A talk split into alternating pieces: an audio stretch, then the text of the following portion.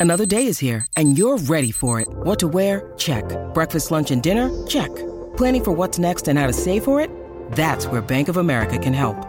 For your financial to-dos, Bank of America has experts ready to help get you closer to your goals. Get started at one of our local financial centers or 24-7 in our mobile banking app.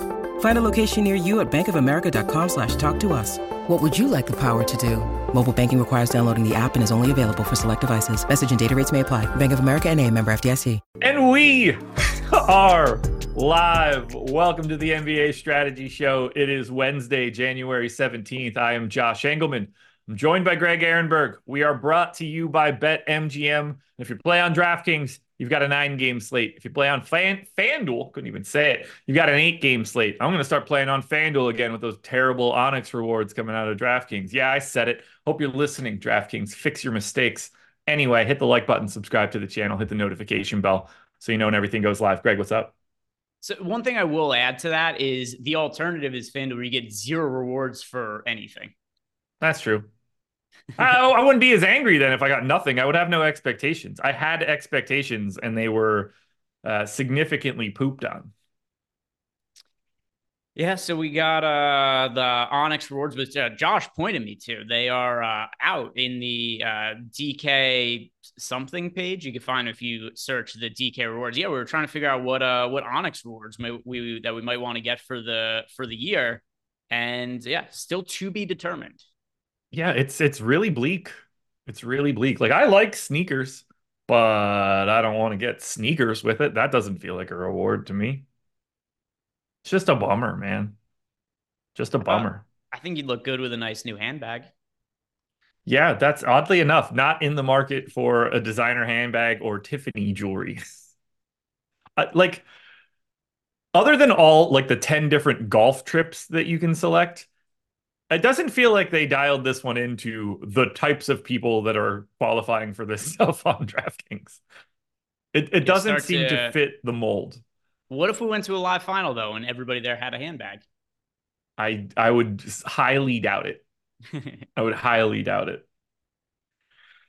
Nine games ahead of us today. It's a pretty disgusting looking slate on my first pass through. Um, We've got the Hornets as double digit dogs, the Spurs as double digit dogs, the Pistons double digit dogs at home.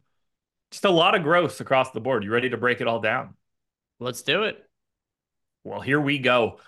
Minnesota Timberwolves, 11 and a half point favorites in Detroit, 223 total for Minnesota. We're waiting on the news on Anthony Edwards, who's questionable. On the Detroit side, we also have a probable tag on Bojan Bogdanovic and we don't yet know the status of Danilo Gallinari and Mike Muscala coming out of the trade. We've got 20 to 25% ownership to Karl-Anthony Towns and Anthony Edwards. I think they are the overwhelming best options you can get to from Minnesota. Right around the field for both dudes. They do stand out. Feel free to get to any other starters because uh, matchup against the Pistons, pretty good. Yeah, I mean, the most important thing to talk about here is going to be the status of Anthony Edwards. And I tend to think he's going to play. I know that we've actually seen him miss games this year. Uh, but in general, we've seen him listed as questionable a handful of times over the last couple of years, and he plays more often than not. But we should still break down the possibility of what could happen if Anthony Edwards does not play. And the number one thing that stands out when you look at the data for this team this year, when Edwards is off the court, 33% usage rate for Karl-Anthony Towns. So he would be the guy who would have to take on such a bigger role in the offense as far as usage is concerned. Because if you look at the other players on the team, so KAT, 33% usage this year when Edwards is off the court. You got Naz Reid at 23.6%, but it's not like he's going to pick up a mass amount of playing time in the absence of Anthony Edwards. And then there's nobody else over 20% that regularly is in the rotation for the Timberwolves. So in the scenario where there is no Anthony Edwards, it's going to have to be all the shots going to Karl-Anthony Towns. He's already popular as is, and for good reason. Like you mentioned, it's a good matchup against the Detroit Pistons, and he also has a reasonable price tag and he would probably be my most rostered pay up. Op- and he's not even all that expensive at 7,700. dollars mm hmm But if we consider him a pay up option, he'd be my most rostered pay up option, probably by a fairly wide margin if Edwards doesn't play. Absolutely. He's going to look fantastic. That $7,700 price tag is just not going to fit this spot. Um, he should thrive if Edwards ends up out. Yeah, I don't have much else other than Edwards and town. Like Edwards down to 8,300 with an MPE against the Pistons. If, if he's in there, that looks downright tasty. That is not a price tag I expect to stick around all that long. It's not like he's been bad. 1.28 fantasy points per minute for Edwards over the past month. That's still a really nice run for him. And playing the Pistons is a good thing. These are very odd price tags on both Edwards and Karl-Anthony Towns. Ones that don't really make a whole lot of sense to me, especially because the DK pricing in particular has been so tight. As like FanDuel's done a, a better, or I shouldn't say better, they've been like a little bit looser with with some of the pricing as of late. But DraftKings, considering how tight it's been, it, it's pretty curious that we've got Karl-Anthony Towns at seventy seven hundred dollars in a matchup against the Detroit Pistons, with Edwards being questionable, because usually when players are banged up, they've been more aggressive pricing players up. So KAT both DraftKings and FanDuel if Edwards is out, one of the top plays on the slate, and already looks good. We go to Detroit now. Uh, slightly less ownership coming into the Detroit Pistons today. Uh, high of 1% to pick anybody, basically. 5% to Alec Burks on FanDuel is the actual number, or five to Killian Hayes. I don't have a single share of the Pistons. I don't I don't know how you get here. We're talking about the number one defense. They're 21st in pace. The Pistons are garbage. Uh, unless we get like wholesale dudes ruled out later today, I'm gonna feel very comfortable not rostering a Detroit Piston dude it's a brutal matchup. As much as we talked about how good the matchup is for the Timberwolves going up against the Pistons, the inverse could be said on the Pistons side because the Timberwolves have one of the best defenses in the NBA this year. I don't know what happened with Rudy Gobert last year, whether maybe he was banged up, there was some issues maybe acclimating uh, him to the team, or maybe long COVID. Yeah, could, could be that too. He was still suffering from uh, touching the microphones and his uh, getting COVID from years ago. But Rudy Gobert looked like he was a player who was on the decline last year. And now he's once again cemented himself as one of the, if not the best defensive players in the NBA. And as a result, the Timberwolves are right around the top of the Western Conference standings. They are a title contender this year, and nothing looks good from the Detroit Pistons. So, of my top 150 yep. lineups, Josh, I have one share of Killian Hayes and nothing else from anybody else on the team. Yeah, I don't, I really just don't see the path. And, and like, it's not like anybody's clamoring to get them either. They're not, it's not a fun team to want to roster. So Killian Hayes is the most popular player on the team at 1.4% projected ownership, and I am underweight to the field on him. The Orlando Magic are three point underdogs in Atlanta, 232 total. This one's a little bit different. Now, same Orlando rotation.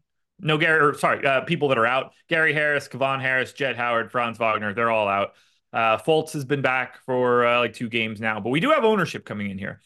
46% to a $3,500 small forward power forward Joe Ingles, 23% to John Isaac, around 10 to 15 on Chuma Okeke and Paolo Banchero, 10 to Goga Bitadze. I look at this team in a very different light than what's coming in right now. I can say this pretty comfortably. I don't think that Joe Ingles will be 45% owned when we get to lock.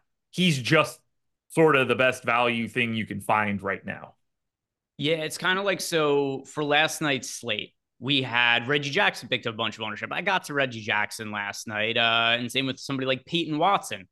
For a slate like last night, if it was only you know a three game slate and Joe Ingles was this price tag and his lack of value, like you just have to save salary somewhere. And that's kind of what's happening right now, where we don't have an abundance of value. And Joe Ingles is somebody who has played 20 plus minutes the last two games. He's been active, uh, largely because Franz Wagner remains out for this team, as well as Gary Harris. So, filling out the rotation, you end up getting to around 20 minutes in recent games for Joe Ingles. And at his price point, being a very cheap one, particularly on DraftKings, I don't think Ingles is much of a as much of a consideration on FanDuel. But at $3,500, sure, he is playable, but it is for now. And to the point you had made before, that if we start seeing more players ruled out on the slate and other value opens up, that that ownership just absolutely plummets on Joe Ingles. So for right yeah. now, he lands in lineups for me. Underweight to the field though, to the 46% mark that he's at. But yeah, for sure, as of right now, he looks like a solid value play. I very highly yeah. doubt that he's a top value play a few hours from now.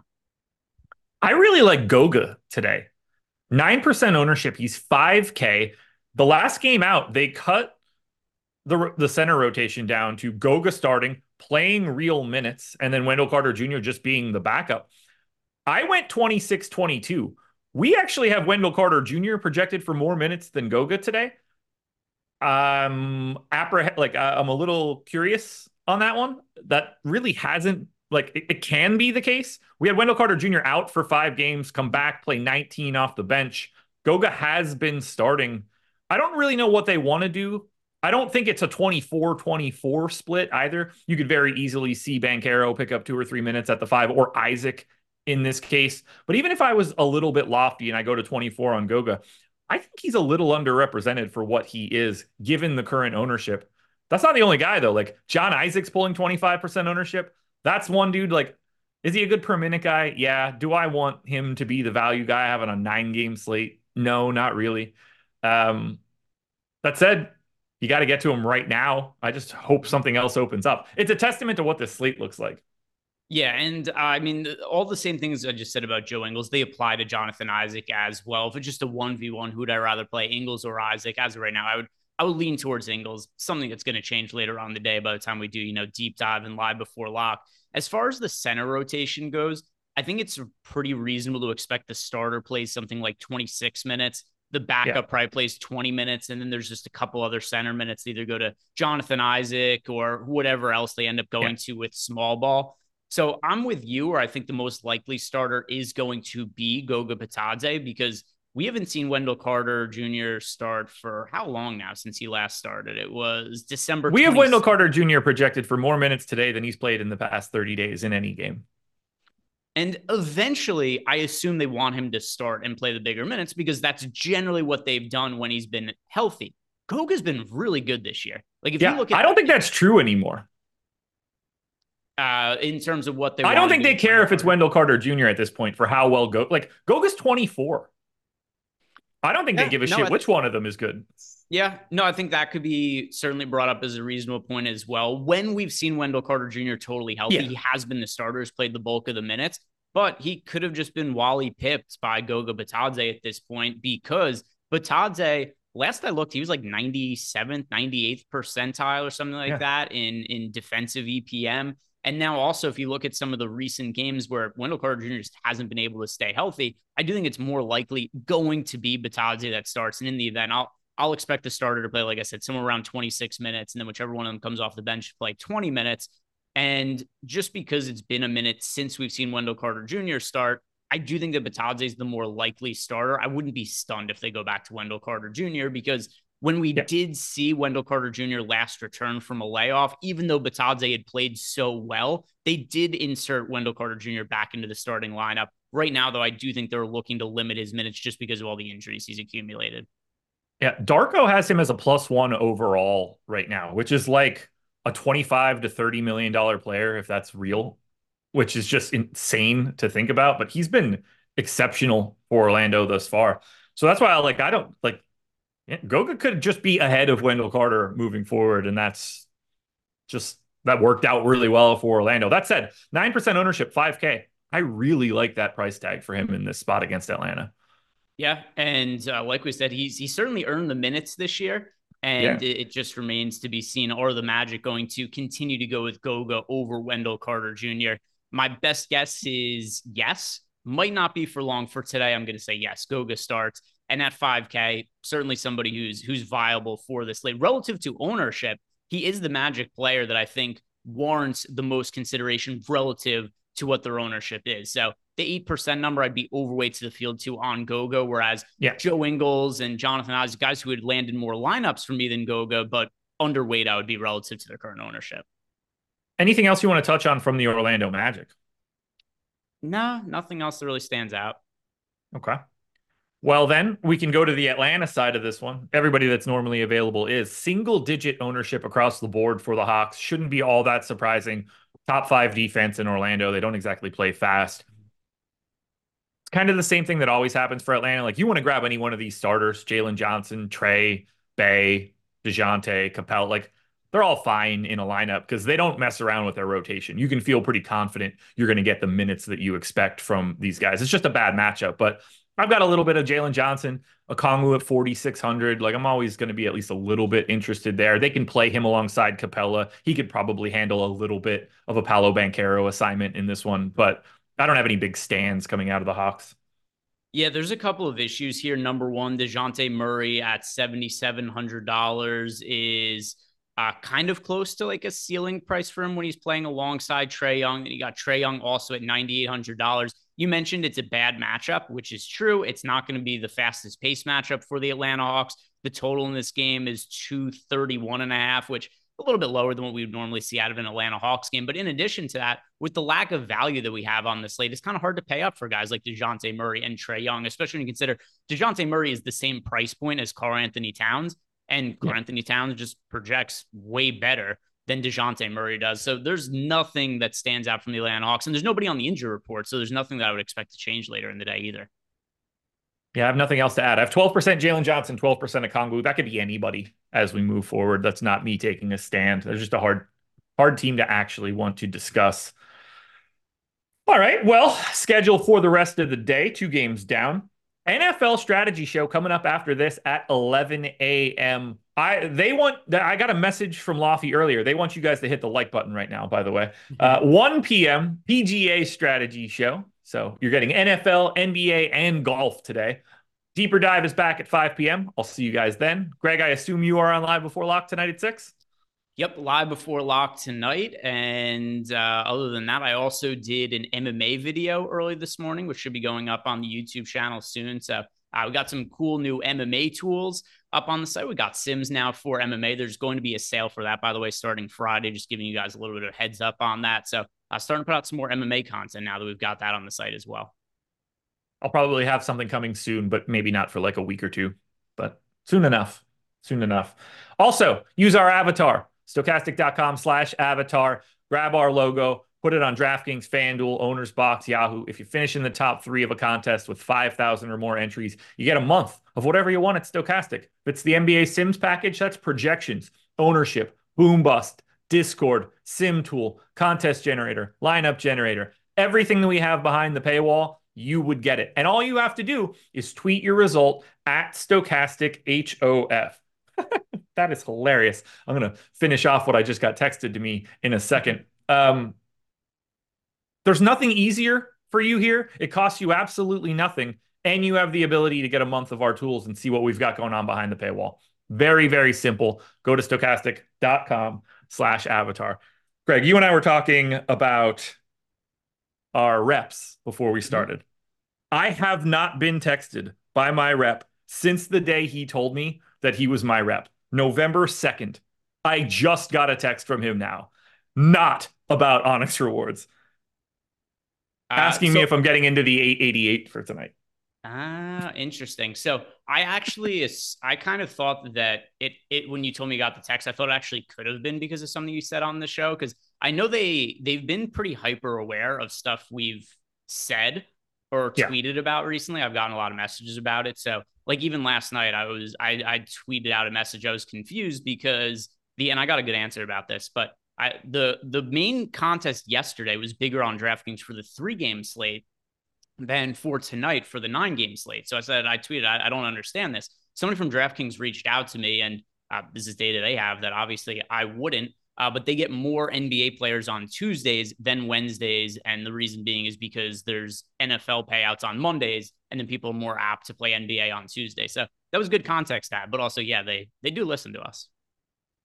Yeah. So apparently they want to. I'm guessing I'm going to get some sort of like if you put 10 entries into the 888, we'll give you a $5 ticket. There you go. Take advantage of it. Free money.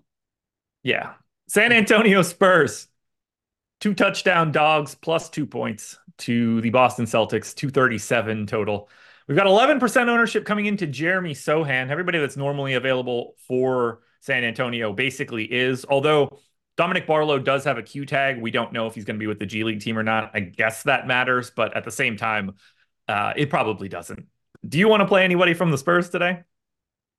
I mean, unless we find that Wemby no longer has the minutes restriction, then sure, him because he's just been insane from a fantasy perspective. And there's a, there's a time not too long from now where that minutes restriction is going to be lifted, and he is just going to break some DFS slates in crazy ways because last game he played 27 minutes and he scored 63 fantasy points. Then with the game before he played 20 minutes and scored uh, in the mid 40s, 21 minutes also in the mid 40s. So we're going to need to know any kind of changes with minutes restrictions for Wemby for me to want to get there. But as things stand now, no, especially when you consider the blowout risk. Like we try to avoid talking about it because there's a lot of variance to NBA games, and there are times there's games we think are going to be blowouts that could be competitive. But on a nine game slate, when a game is a 16 point spread, this is where I really think we could legitimately look at the spread and be concerned about workloads and playing times for certain guys. So nothing from the Spurs that I want to get to unless we find out that Wemby is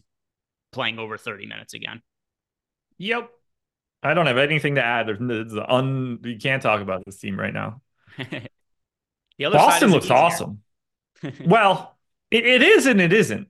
Like everybody looks great for Boston, even if everybody's in, because that's what San Antonio is, just not very good. However, Q tag Jrue Holiday, Q tag Porzingis, Q tag Derrick White.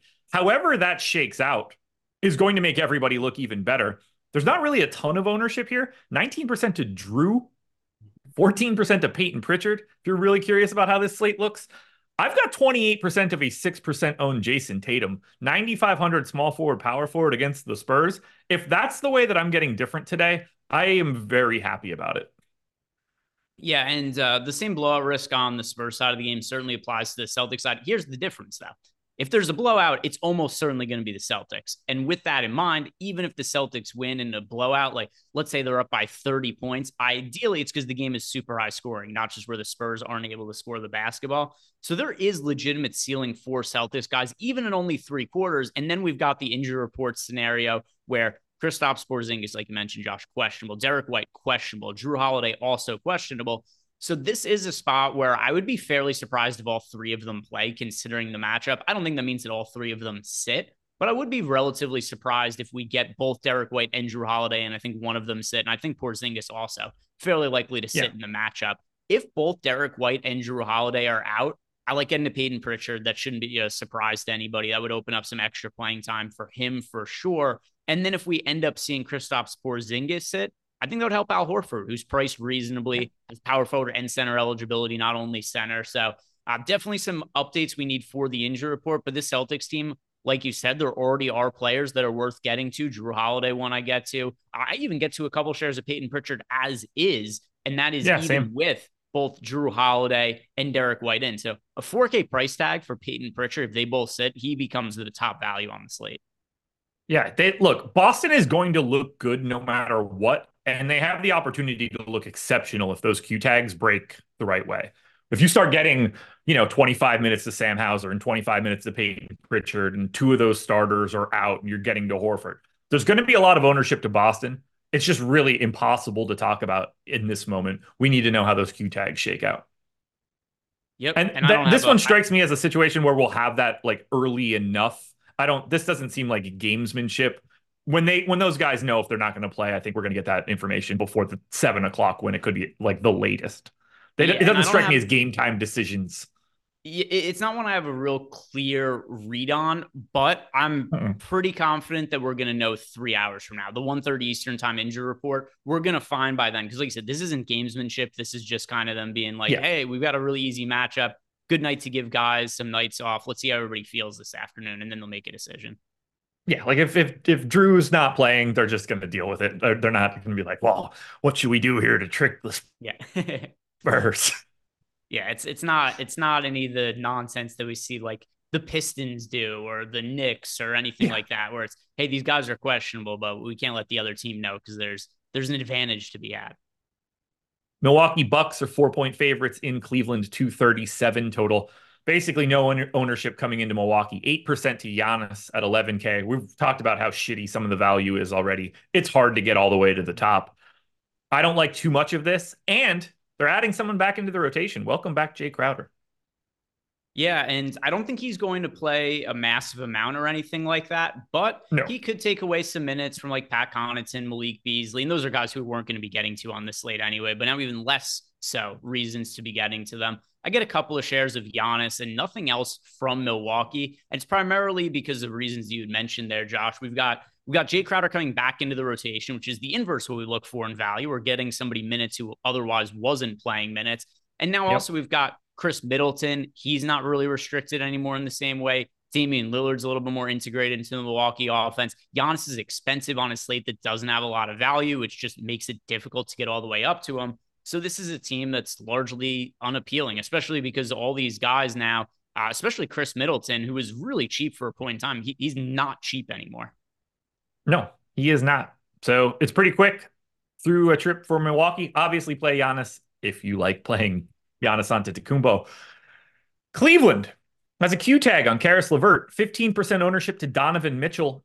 Nobody else really getting any love, single digits across the board for everybody else. I still like taking a stand on Donovan Mitchell. I also did take his under on PrizePicks, so that is a bit of a balancing act for me. I am 2xing Donovan Mitchell. I'm getting to a bit of Isaac Okoro as a value play that's not getting as much love as some of these like uglier 3K value plays.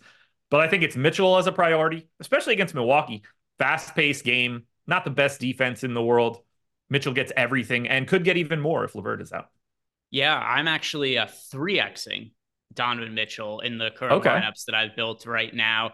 Uh, should be a really high paced matchup for the Cavaliers. Uh, the Milwaukee defense, it's been fairly terrible this year. It's a really big downgrade on defense going from Jrue Holiday to Damian Lillard. And then also, you look at the numbers for Donovan Mitchell, especially as of late with Darius Garland out, the usage is incredibly high since yeah. coming back from injury. So we saw Donovan Mitchell get hurt on December 18th, missed a handful of games, returned December 29th. He has a usage rate north of 30% in all but one game since returning. And the only game that he didn't have a usage rate that high, he had a 27% usage rate. So we're seeing yeah. just a mass amount of shots being taken by Donovan Mitchell. And that's not like it's always bringing to the table. He's also the primary facilitator for the offense. So the assist rate has been really high as well. And I don't really think people are recognizing this because we're not seeing Donovan Mitchell be all that popular on these slates. And like last game, 34.7 assists, 31% usage. The game before, 45 points, six assists on 45% usage. The numbers we're seeing from Donovan Mitchell, it's not just like some unsustainable shooting or anything, it's that he has to do everything for this team right now. And as a result, he's a really good DFS option. The field is just not really getting to him right now. Yeah, it's really uh it's an interesting balancing act right now. I don't know what I love. Know that I'm going to be getting to Donovan Mitchell. It's just going to be I need him to have eight stocks, nine stocks tonight, so that I can pay him off in DFS and get the under on his points, rebounds, and assists. That's all I got. That's the only thing that I can do today. What is his uh PRA line? 45 and a half. So that's 46 and a half, something like that. Such a high, that's such a high number. I mean, he could, if he puts up 40, um, it was 46 and a half. Yeah. All right. So 46 and a half. I mean, think of it from this standpoint. If he goes out, he scores 32 points with yeah. like five rebounds and five assists and a couple of defensive stats in there and threes knocks down. He's a really good fantasy game relative to his price tag, and still it's the under on that PRA. That's it's it's really another way to look at how people are evaluating Donovan Mitchell's PRA being that high because I mean those are like that's borderline Giannis territory in terms of what that PRA is. But yet he's cheaper than the other studs that we see. And then in addition to that, he's not all that crazy popular, 14% projected ownership. It's 12 higher than Damian Lillard for context.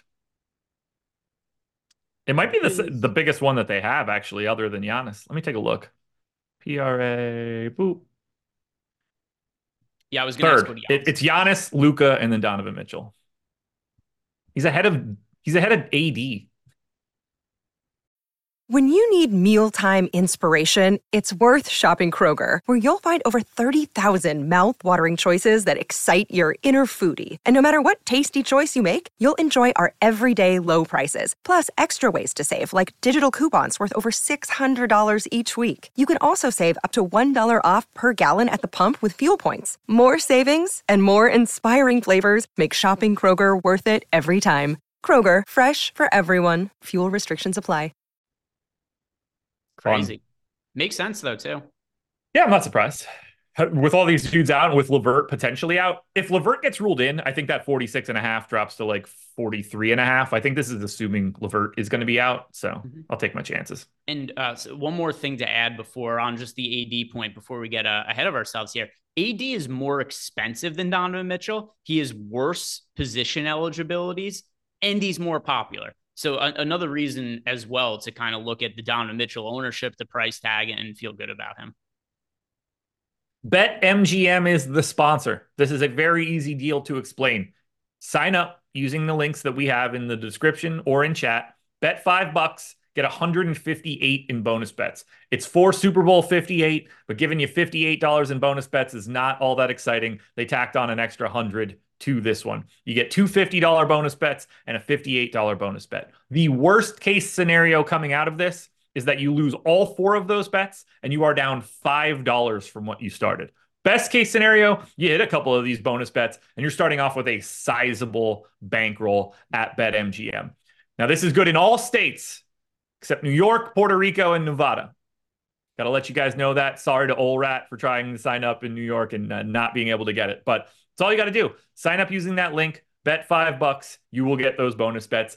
The legal age for gambling is 21 or over. And if you or someone you know has a gambling problem, please call or text 1 800 Gambler. But take advantage. Drop those bonus bets down on the Super Bowl. Have a fun night while you're eating wings and dips and all of those other fun things. Houston Rockets. This game sucks. Five game, five point underdogs in New York. 219 and a half total. Yuck.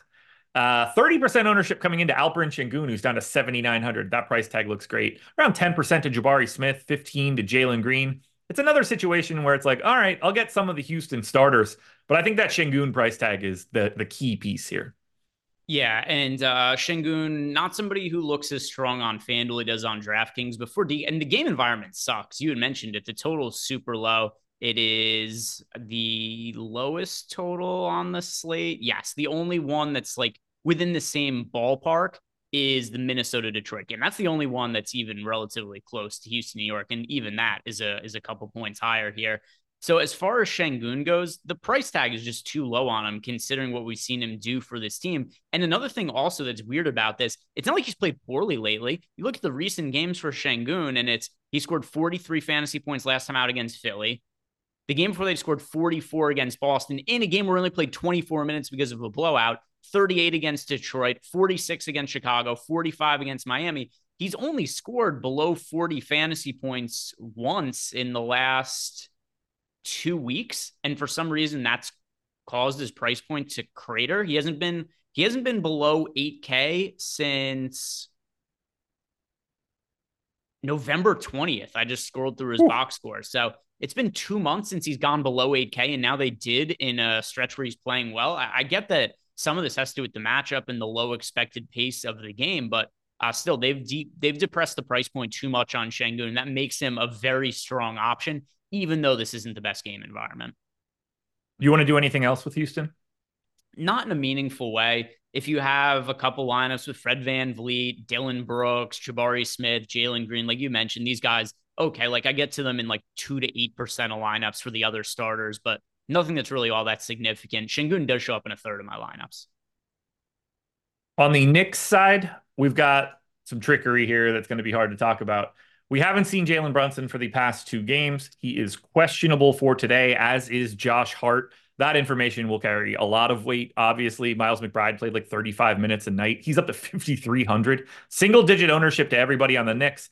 I actually like Brunson and Hart the most as of right now. Add in Julius Randle if you wanted 8,900, although it becomes to get to becomes difficult to get to him with Karl-Anthony Towns existing. And it's a shit matchup too. Uh, do you like anything from the Knicks?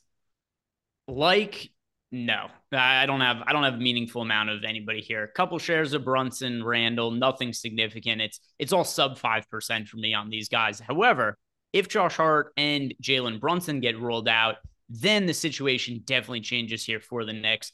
Uh, we've seen Miles McBride play big minutes, like you mentioned. I don't think I'm going to want to pay up for the $5,300 price tag.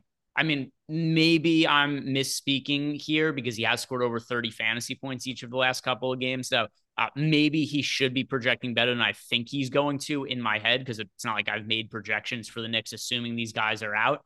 But Miles McBride, while he has put up some gaudy fantasy point games, I don't view much of it as being sustainable. Like two games ago, he yeah. shot seven of 10 from the field. He had a 15% usage rate, but made 70% of his shots. So that's how he gets to 38 fantasy points. So nothing that I could expect to continue.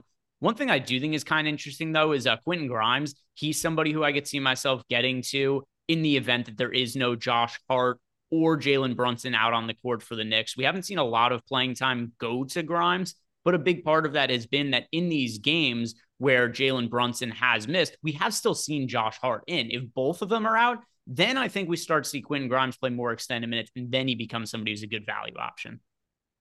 Yeah. I hope we get Brunson back. Like I, don't, I just don't even I don't want to have to extra deal with the Knicks. I, I just if I'm gonna get somebody, I'd like it to just be Jalen Brunson and make my life easier. I don't want to be like, well, I guess Miles McBride is like an okay value for today. No part of that. Like I don't want I don't want to do that. It's, yeah, don't want to play 5300 Miles McBride. Uh, but would you would you agree if Quentin Grimes ends up uh, ends up playing in this game without Brunson and Josh Hart, we probably get extended minutes out of Grimes? Yeah, probably. It's I get to too much Grimes normally, regardless. Um, but if we get Hart out of there, I, I think you're at the very least you're getting him up to that like 24 range, and you know he said 3700 guard forward We've talked a lot about some value plays that aren't all that ideal. He will certainly become one of them. Yeah, I mean, if if we have a situation right now where Joe Ingles is projected for nearly 50% ownership, I don't see a world where Quentin Grimes doesn't become fairly popular if Hart and Brunson are out. Completely agree. Let's get Miami Heat, a team that I know I can't stand. I assume you feel the same way, given your uh, general distaste for uh, Jimmy Butler, who I guess is dropping a country album in the near future. great, great stuff. 12% ownership to Kyle Lowry is the highest mark on Miami, if you're wondering what this slate is. 24% to Bam Adebayo on FanDuel, if that's interesting. I barely have this team. Uh, I got a little bit of Lowry, little bit of Herro. We saw Jimmy Butler come back and play like 40 minutes last time out. Uh, this whole team is dumb, man. I, um, ultimately, the, the best part is this they play slow. It's not like the Raptors are a track meet. I don't have much here, and I'm very happy about it. I think Jimmy Butler is a uh, fairly interesting contrarian play for this slate, considering all the minutes he played last game. Is that repeatable? Probably not, but maybe if they're willing to yeah. give him 40 minutes, and that was his first game in a in a meaningful amount of time. Jimmy Butler, who had missed time due to I think it was a toe injury, if I remember correctly, um, something something like that. But Jimmy Butler or like toe foot injury, something along those lines. Jimmy Butler only played in one game since December 18th. One game in a month. Jimmy Butler played. He comes back. They give him 40 minutes. 40 minutes. He puts up 31 points, five rebounds, four assists. He carried a 24% usage rate. He was super involved in the game. If they're willing to give him that big amount of minutes, and I understand the game did go to overtime, but that's a pretty good indication that there's no concerns about his playing time going forward. And he's not all that expensive, like $7,800 no. for him on DraftKings with no ownership. That is a kind of guy that does stand out to me, especially on a slate that doesn't have a lot of value. So if I could get a two, 3% owned Jimmy Butler at a depressed price point, I, that, that is fairly interesting to me, our, our rivalry aside. Yeah. Certainly looks like a, a, GPP play you can get to if he's going to be playing those kind of minutes. Um, but that is going to be a pivot more than anything else, not a priority. But yeah. we're on the same page there. I mean, and like that's nine percent own Bam or three percent own Tyler Herro. Like I don't mind having those guys, but they're just not going to grade out as the best plays today. Yeah, not the best plays on the slate, but uh, Jimmy Butler does look underrepresented to me. He does indeed. Toronto Raptors, opposite side of this one. Gary Trent questionable, which probably matters. 10% ownership to RJ Barrett is the only relevant ownership on the Raptors side on DK. Get a little bit more coming in on FanDuel. I have scattered amounts of their starters, but I don't have anybody jumping off the page here either. I think the biggest thing to keep an eye on is the situation with Pascal Siakam. There's been a lot of rumors that uh, there's potentially a trade that could be close to being done. Shams had reported that yesterday that uh, there was a potential deal between the Pacers and the Raptors that would include Pascal Siakam for Bruce Brown and then a handful of draft picks. With that in mind, I think there's a pretty good chance that Siakam ends up sitting tonight. And if that's the case, opens up all kinds of potential value in the front court here for the Toronto Raptors. I'm also interested to see what they end up doing with their center situation because Jakob remains out for this uh, Oh, what was that? I'm just laughing at the fact that they messed around with it last game and Jontay Porter played 10 seconds in the second half. Yeah, it's just so tilting because he played really well in the first half. Here's where things went went wayward for him. There's like two minutes to go in the second quarter, and Jontay Porter picks up. It was like three fouls in a minute, and they and they take him out of the game before the end of the half. Second half starts, he immediately picks up his fourth foul, and they're like, "We're done with this. Send him back to the bench." He was my most rostered player on that slate. I felt really good. I couldn't believe how popular he ended up getting because the starting lineup changed. Uh, what was expected yeah. to after lock. So I felt really good getting myself as aggressively to Jontay Porter as I possibly could in the late swap tool. And it starts great. He's got like 13 fantasy points at the end of the first quarter. And that is also what he finished the game with. So if he starts at center, I think he's a good guy to go back to because there was a lot of positives from that game until he just decided to foul like crazy. They took him off the court and never put him back in. 10 seconds. 10 seconds he was on the floor in the third quarter and he never saw the floor again. I don't think I've ever seen that before. No, it started with his fouls in the second quarter. He just kept fouling dudes, and then he fouled somebody to open up the third quarter, and they were like, "Hey, pulling the plug on this." Never came back in. Really good points from a fantasy producer in the start of that game, and uh, and it fell apart very quickly. What do we do here if he starts though? Forty three hundred. How do you project his minutes? Because I feel like he's got to be interesting today if you project him as a starter. Yeah. So I, I mean, he started last game, so I do think he is probably the most likely guy to start in this game. And the game he played before that against the Utah Jazz, he came off the bench. He played 32 minutes in that game. We got 32 minutes at a Jontay Porter two games ago. The problem have been fouls. If you look at the last three games for Porter, three games ago against the Clippers, picks up four personal fouls, only plays 18 minutes. The game against the Jazz, which was a blowout, which aided his playing time, but stayed out of foul trouble, plays 31 and a half minutes in that game. Then last game, the foul troubles uh, become an issue again, four personal fouls and only gets to the 14 minutes. If he starts, here's where it gets really tricky. There isn't, and this is also just an inherent problem with NBA projections. There really isn't one minute's projection for Porter. There's such a wide range no. of outcomes. So he's somebody who, depending what his ownership is, which I don't think would be all that high considering what happened last game, I would want to be overweight to the field on Jontay Porter, assuming he's like 10% owned or something like that. As far as minutes go, I'd probably give him something like 22 and that would be enough for him to show up in some lineups if he starts. But there's certainly upside for him to play close to 30 in an ideal scenario for him.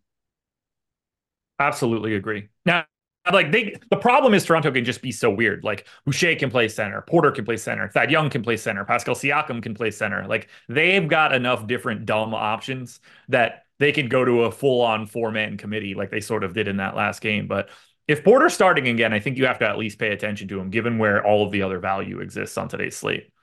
Yeah, I mean, you can't tell me that Jontay Porter, despite all the you know annoying shit that went down last game, that he should be sub one percent owned as a starter when Joe Ingles coming off the bench is fifty percent owned. I am in full agreement with you. Next game, Charlotte Hornets 12 and a half point dogs. God, this team sucks. In New Orleans, 229 total. I don't even want to go to Charlotte to see this team. They're that bad. Uh, and the problem now is they're starting to get healthy, which I don't even know if that's a good thing. But here we are, slowly but surely. Q tag on Bryce McGowens, Q tag on Brandon Miller, Q tag on Frank Ntilikina. No Gordon Hayward, no Mark Williams. 4% owned PJ Washington is the high mark on DK. 6% mm-hmm. to Miles Bridges on the FanDuel side. Do you have any Charlotte?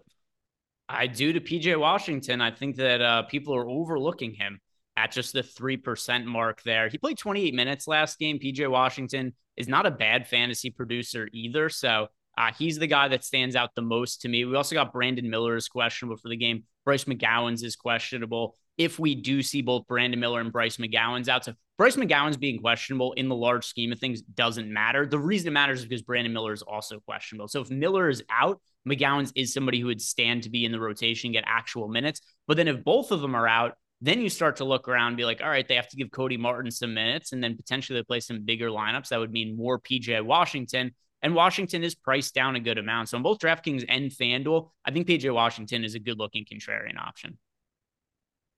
I would happily have some PJ Washington. I, I got a couple shares of Nick Richards, which is just like fine. He's a starting center. You can play any starting center that's going to play 28 minutes a night at the right price tag. I do have 2% of Miles Bridges. I don't know why he continues to have power forward center eligibility, but he does. Uh, it's just, they're bad. They're bad. There's nothing else to say. They're bad. 30th in net rating, 27th in offensive rating, 28th in defensive rating. Burn the whole team down or move these dudes to a different city it, here's uh just while while we're on the topic of the horns, what do you make of Lamelo's future at this point? Because I was really high on him at one point, and now the the persisting ankle injuries. He he it was like four or five different times he had to miss games last year with ankle injuries before something I've never seen happen before. He he broke his ankle on a non-contact play, just gave out on him. It was just like, hey, we're not yeah. we're not we're not playing for the shitty team anymore, and just his foot just gave out on him. Now he's gotten hurt again this year. He's also seen it's I think he's regressed. Like I think he was he he might have been at hmm. his best his first couple years in the league and now he maybe not regressed but he certainly leveled off like we haven't seen him make any kind of significant improvements so there was a point in time where i was really high on lamelo and i have a lot of question marks about him now i'm a huge fan the the the health is a, is like a problem that i can't give an opinion on like that's just i'm not going to know that in any way plus 3.6 offensive EPM this season is this the highest mark that he's had in his career. Now that's obviously in 17 games. He's right around league average true shooting, a little bit low, but the assist rate is obviously phenomenal. He's making up for it elsewhere. You know, he shoots 37, 38% from 3 on a pretty difficult diet of threes. He's fucking terrible trying to make a shot at the rim. Just never has been able to do that. 11th percentile, 12th percentile, 5th and 18th over his four seasons in the NBA. But he's 22. Like that is he is a crazy good offensive player for 22 and I wonder what that can be if he becomes more efficient. I also just wonder what it is if they don't suck. Yeah. like is this just a function of Charlotte? If you take him and drop him in I don't don't freak out everybody when I say this. But if you just take Tyrese Halliburton off of the Pacers and drop LaMelo Ball onto that team, I think they're still an exceptionally good offense. Like I don't I don't think that change like Halliburton is on a different level. I'm not trying to, but like it's not like LaMelo Ball doesn't have that same sort of pedigree. He had a better pedigree coming out. He's younger than Tyrese Halliburton for sure by a non-insignificant amount of time, I believe. I think if he were just not on the Hornets, we would look at him differently. It's the the health of his ankles. I don't know what to do there. Like if you have the medical reports and you think it could be okay, fine. You know, we also had a point guard back in the day that had really bad ankles and no one thought anything was going to happen. And then Steph Curry stopped getting ankle injuries and became incredible. Not saying that that's the output for LaMelo, but there's something here. I want to see him on a different team. And I'm sure as shit, he wants to see him on a different team. Yeah.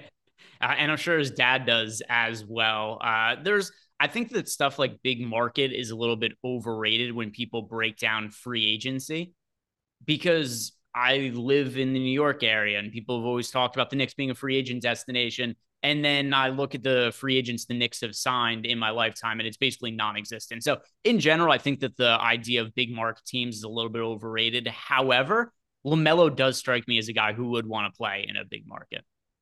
Yeah, like you can't tell me this dude doesn't want to go play in California. Agreed. I think that would be. I think playing in New York or LA would be a priority yeah. for Lamelo when his Miami. Like he, he wants to go to every place that everybody else would desperately want to go. All right. Uh, we we don't have a ton of time because we have the NFL show behind us and we still have a couple teams to talk about. But I'm going to put put this one to you right now. Best fit for Lamelo if he can get traded in the next month. That's not happening. But where would you want to see him go? What what maximizes Lamelo? Who would want him? A lot of people would want him placed. I know max. there's one answer to me clear.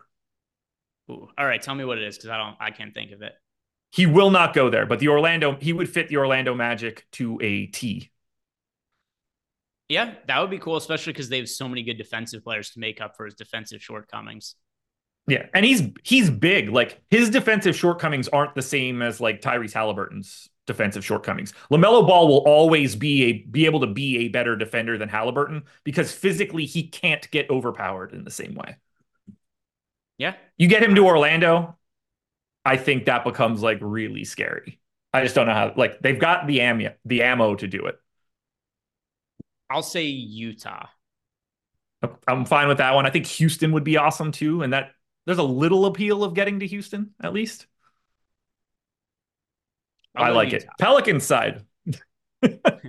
15% ownership to uh, our boy Zion Williamson. Single digit ownership to everybody else. $8,200 BI, $7,900 CJ. You getting to anybody other than Fatty?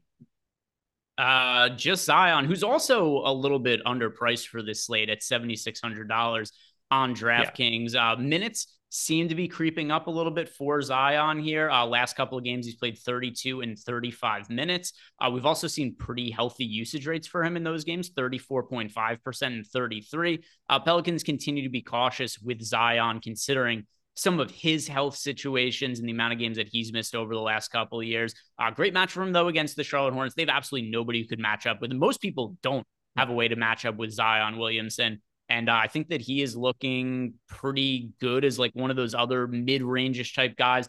If I'm looking for a power forward in this price range, I definitely prefer Karl-Anthony Towns to Zion, but he's my second favorite here in this range. I have nothing else to say for the Pelicans, though. The ownership Agreed. speaks for itself. Dallas Mavericks are three point dogs in Los Angeles, 242 total. And we basically can't talk about this one. Q tag on Luka Doncic, probable tag on Derrick Jones Jr. and Grant Williams. On the opposite side, the Lakers are doing their normal shit. It's uh, probable tag on AD, Q tag LeBron, no Cam Reddish. If Luka plays, I like him at 10 9. He's 10% owned, it's single digits across the board. I don't have to convince anybody to play Luka. And if he's in, it's really hard to get to Kyrie since Kyrie's price is up from Luka being out. If Luka's out again, then you know, get yourself a little bit of Kyrie, Tim Hardaway Jr. up to 6,400 now, feels a little healthy. Probably don't like Dallas all that much. Yeah, they've basically been priced under the assumption that Luka is going to be out. Kyrie, $9,300 is the guy who would end up getting the most of. We've pretty regularly been projecting Kyrie for around 50 fantasy points in these games that Luka has missed. If Luka's in, like you said, Kyrie a non-consideration, uh, same as all the role players on the team for Dallas if Luka is out, Kyrie looks good. Tim Hardaway Jr., you know, Derrick Jones Jr., they can make their way into a couple lineups here or there. But this is a team that's already been priced, assuming Luka is going to be out. Yeah. I got 30% Luka. So, like, get me to him if I can. Mm-hmm. Um, because 10 9 works for me, but there's not a lot here. And prices have already come up for him being out. On the Lakers side, You've got 20% ownership to AD, 35 to D- to D'Angelo Russell, who I guess they hit him with the paddles a couple days ago once Cam Reddish got out. They brought him back to life. Around 10 to LeBron, 5 to Taurean Prince. How are you handling Russell? And then what do you want to do with LeBron and AD? Yeah, looks like we're going to see D'Lo starting for the time being. We saw the Lakers go back to Austin Reaves and D'Angelo Russell in the starting lineup. I do that. I mean, that's a healthy amount of ownership going to D'Lo. That definitely does scare me. Thirty-five percent for him. Uh, in the mid-range, he is one of the top plays on the slate. I would definitely play him in cash for tournaments. A mark that I'd probably want to be underweight to the field to if people are going to be going there. And I don't think the minutes are guaranteed. We even saw that in the playoffs last year, where D'Angelo Russell, if he didn't start the games well, if he was missing shots, they would just take him off the court. So D'Lo looks a little bit overowned to me. Same for Anthony Davis. Anthony Davis at 10K yeah, he projects really well on the slate, but there are other guys I already like the position that are cheaper. Zion Williamson, Karl-Anthony Towns. I talked about like getting overweight to Donovan Mitchell before, and Donovan Mitchell, we talked about him. He's a higher PRA than Anthony Davis does tonight, but yet he's cheaper and he also has less ownership. So uh, as far as Anthony Davis goes, yeah, he's a solid option at 10K, just a little bit too popular for me. And that's how I feel about D'Angelo Russell as well. Like points per dollar, is he good at 6K? Yeah, but do I want it to play him when he's in north of a third of the field's lineups? Not as much as the field does. There we go. One game to go. The final game before we get out of here and turn it over to NFL strategy show.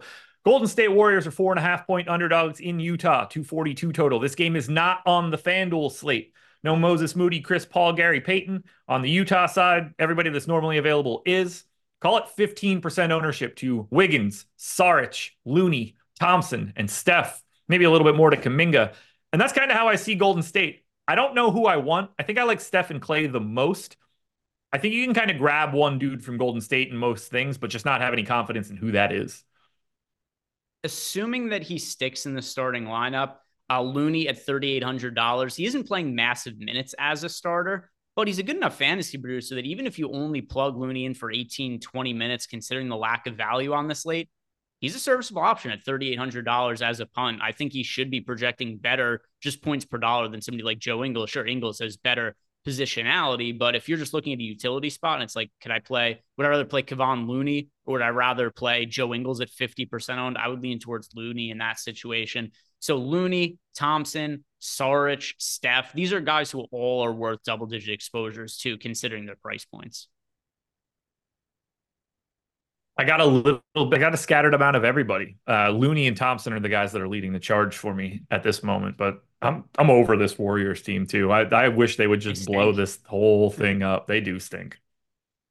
It's they the do end, uh, end of the dynasty.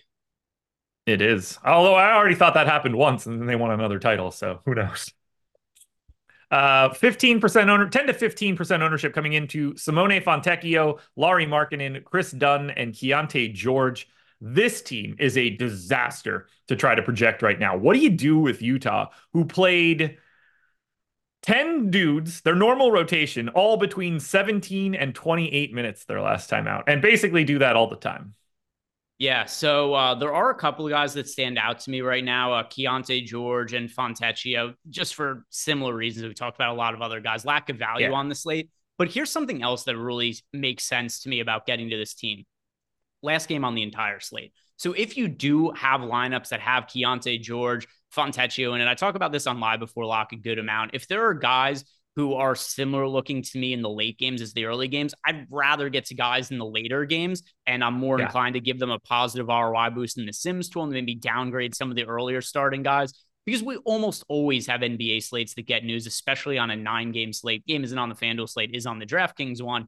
So what happens? You play Keyonte George and Fontecchio for now, and if you end up getting to him, cool. I don't have an issue with that. But the most likely scenario is that other players get ruled out after lock, and it gives you more flexibility than if you were loading up on, say, like a Joe Ingles in the first game on the slate. Yeah, I, have got Dunn and Fontecchio right now, and I'm happy to have that. Makes it really easy to move pieces around later on in the day if you need to, but it's really hard for Utah. I just I have no trust. They've, they've been playing great, but I have no trust in this team from a DFS perspective because that guy you could play well and play 22 minutes, and they just they're just going to keep that train moving along. Yeah, I mean they're they're ahead of the Warriors in the standings. They're ahead of the Lakers in the standings now. They are uh, they're back in the play-in mix. It was a team that I was yeah. pretty high on going into last year, and then uh, they absolutely just uh, broke my heart down the stretch of the season because I had them like thirteen to one to be in the play-in game or something like that, and they just totally fell apart. But they're back at it again this year. It's a pretty ugly slate. Yeah, but we're going to see some weird news like two hours from now. And then there's going to be a bunch of value. And then we're going to do the deep dive and live before lock. And it's going to be essentially like us talking about a different slate. Yes, we are. So hit that like button on your way out the door. We're going to get out of here. NFL strategy show coming up next. Thanks to Greg. Thanks to Jordan. Thanks to BetMGM. We will talk to you guys later.